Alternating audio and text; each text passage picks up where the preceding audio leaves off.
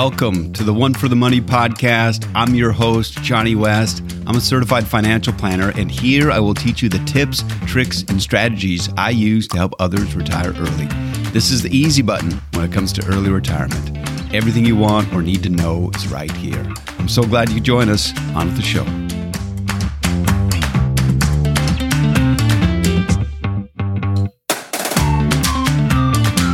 Welcome to episode nine of the One for the Money podcast. Again, I am both glad and grateful you have taken the time to listen.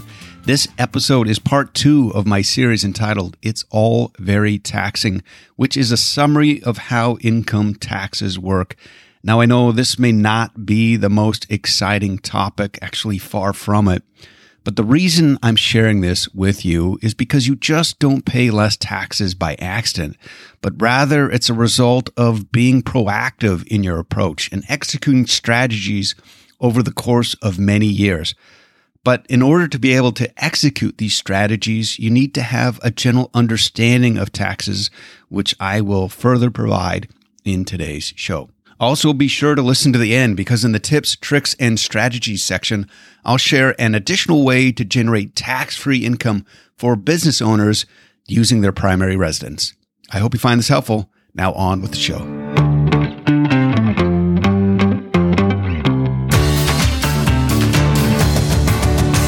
In episode eight, I share the stages your income will go through prior to taxes being applied.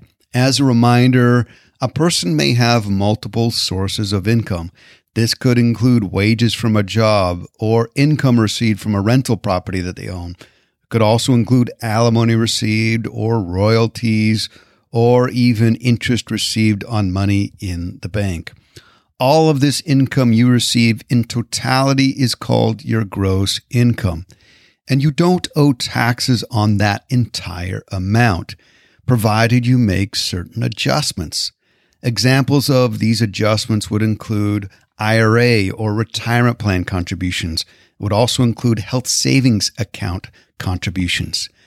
Now, once you make these adjustments, it's called adjusted gross income. And taxes aren't applied to that amount either. Instead, it goes through one more stage called the deduction phase.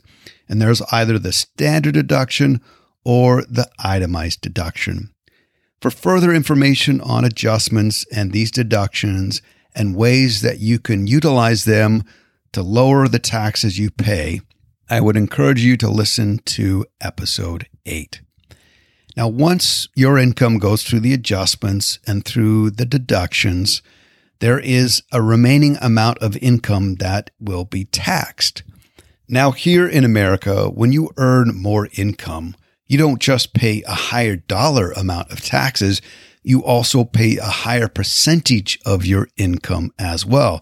This is what is called a progressive tax code, and tax rates range between ten and thirty-seven percent. Now, if we had a flat tax code of ten percent, doesn't that sound dreamy? Let's say a person had one hundred thousand dollars of taxable income, and another person had a million dollars of taxable income. Well, if the tax rate was ten percent for both persons, person A who earned one hundred thousand dollars would pay ten thousand dollars in taxes, and person B would pay one hundred thousand dollars of taxes, which is ten percent of a million. However, that's not how it actually works, because different levels of income are taxed at higher rates. Under current tax law, portions of a person's income are taxed at ten, twelve, twenty-two, twenty-four, thirty-two, thirty-five, and thirty-seven percent. And those are the federal tax rates. State tax rates are different. Now, each one of these levels is called your tax bracket or marginal tax rate. Not the most self-explanatory terms, but that's what they call them. Now, let me explain how these work. Let's say a really successful couple has a million dollars of taxable income after all the adjustments and deductions. Now, a portion of that couple's income would be taxed at ten percent. Some would be taxed at twelve, twenty-two, twenty-four, thirty-two, and finally thirty-seven percent. Since you are paying different percentages on different amounts of income, you will have an overall average tax rate that you would pay. This is what is called your effective tax rate. Again, using the term average would be more self-explanatory, but that's what they apply to these terms. Now, why is that important? As I've explained on this podcast previously, you want to pay taxes when it's to your advantage. And this is especially true with retirement accounts because you only pay taxes once. You'll want to choose the best time for you to do so. So if you are in a lower income tax bracket and your rate is lower, then you'll want to pay taxes then. Now, if you're in a lower income tax bracket now and expect to be in a higher one in retirement, that's especially when you'll want to pay taxes. Now, this could occur for people who are early in their career or who are semi-retired who have a reduced amount of income. Now, if you are in a higher tax bracket now than you are going to be in retirement, then you'll want to defer taxes by making contributions that will be taxed later. Let me explain using a couple of examples. For children of clients, I help them start Roth I R As. And that's because they're very early in their careers, their income is lower, they'll want to pay their taxes now, so they'll never have to pay taxes on these dollars again. And so we contribute to Roth I R As. In an earlier episode, I talked about kid Roths, and these are a great way for kids to put away money for retirement using earned income and to never having to pay taxes on those. Now, for clients that I have that are retiring in their mid fifties and who may have a pension that starts at age sixty-five, they're going to have a higher income in retirement because of that pension. And then also when they have their required minimum distributions from retirement accounts. So over the years prior to their pension beginning, we'll do what's called Roth conversions, and we'll convert a portion of their traditional I R A from a pre-tax basis to a Roth. Now that sounds a little bit complicated, and we're using the tax brackets, but I'll explain that in a future episode because Roth conversions are a powerful way for you to lower the amount of taxes that you will pay. Now, example of clients who will want to wait to pay their taxes later. I have some clients that earn income in the high six figures and low seven figures. They're making between seven hundred thousand dollars and a million dollars. And as I explained in episode seven, I've established what's called a personal pension plan, and they can put away over three to four hundred thousand dollars away on a pre-tax basis. That would be income that would normally be taxed at the thirty-seven percent. But by putting it into a retirement account, they're going to be drawing that out likely at a lower rate, say at twenty-two or twenty-four percent in retirement.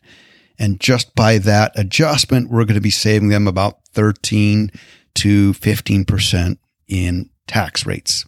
Those are ways in which we can use the brackets to our advantage to lower your taxes. As always, I really hope you found this helpful. When I sit down with clients or anyone interested in being clients, I always review their investments, I review their tax return, and we go over tax mitigation strategies. We also go over their estate plans as well. And taxes are a real focus of ours because it's a key area where I can deliver significant value to clients by being proactive. Now, if you or your planner are not considering taxes as a key component of your ability to build wealth and retire early, well, feel free to schedule a free initial meeting with me via my better planning better life dot com website. Now on to the tips, tricks, and strategies section of the podcast.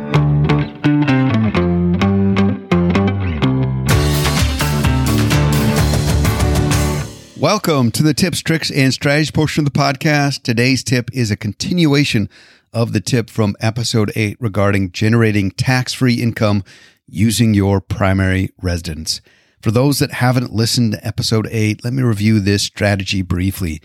This strategy is commonly referred to as the Augusta Rule, as it was originally created to protect the residents of Augusta, Georgia, who would rent out their homes to attendees of the annual Masters Golf Tournament. That is the tournament where the winner receives a green jacket. Now, why would owners of multi, multi-million dollar houses need to be have their income protected? Well, it's the golden rule. He who has the gold makes the rules, right? But the good news is, is that all of us can benefit from this provision in the tax code. The section is two eighty A of the I R S tax code, and it allows all homeowners to rent out their primary residence for up to fourteen days per year without needing to report the rental income on their individual tax return. Pretty remarkable. In the previous episode, I shared how you could rent out your place for two hundred fifty dollars a night, and that would be three thousand five hundred dollars tax-free that you could get each year. So that would be great. Of course, the only caveat is to see if your spouse is willing to rent out your place to strangers. And I already checked with my wife, and it was a no-go, sadly, because I figured I'm going on a trip somewhere and I could be subsidized by someone staying at our house. But my wife wouldn't really enjoy the trip, thinking about what could be possibly happening in our home. Totally get that, right? But if you can, all the power to you. Now, you can rent your house to individuals looking to stay on a vacation, or you could rent to a business owner who intends to use it for business purposes, such as a retreat or like a monthly board meeting. But what if you are the business owner and the owner of the home? Could you really rent your home to your business? The answer is yes. Employing the Augusta Rule can be an effective strategy for moving income away from your business and shifting it to personal income where there would be no tax consequence. For example, as a business owner, you host a monthly meeting with your board of directors. Under the Augusta Rule, your business can pay you a reasonable amount to rent your house to conduct the once per month meetings, provided that the total rental period doesn't exceed fourteen days and the rent charge is reasonable. Your business is able to deduct the rent payment on the business tax return, and you won't have to report this as income on your personal taxes. Absolutely remarkable. Really powerful stuff. Thank you for listening, and again, I hope you found this helpful. Thank you for listening, and until next time, remember that no one builds wealth by accident. If you want to learn more about how to build wealth to retire early, head on over to my website at better planning better life dot com. The opinions voiced in this podcast are for general information only and are not intended to provide specific advice or recommendations for any individual. To determine which strategies or investments may be suitable for you, consult the appropriate qualified professional prior to making a decision.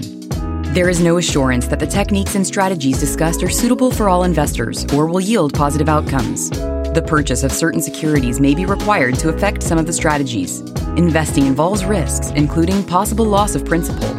Economic forecasts set forth may not develop as predicted, and there can be no guarantee that strategies promoted will be successful. All performance referenced is historical and is no guarantee of future results. All indices are unmanaged and may not be invested into directly. Individual tax and legal matters should be discussed with your tax or legal professional. Johnny West is a registered representative with and securities offered through L P L Financial, member FINRA, S I P C.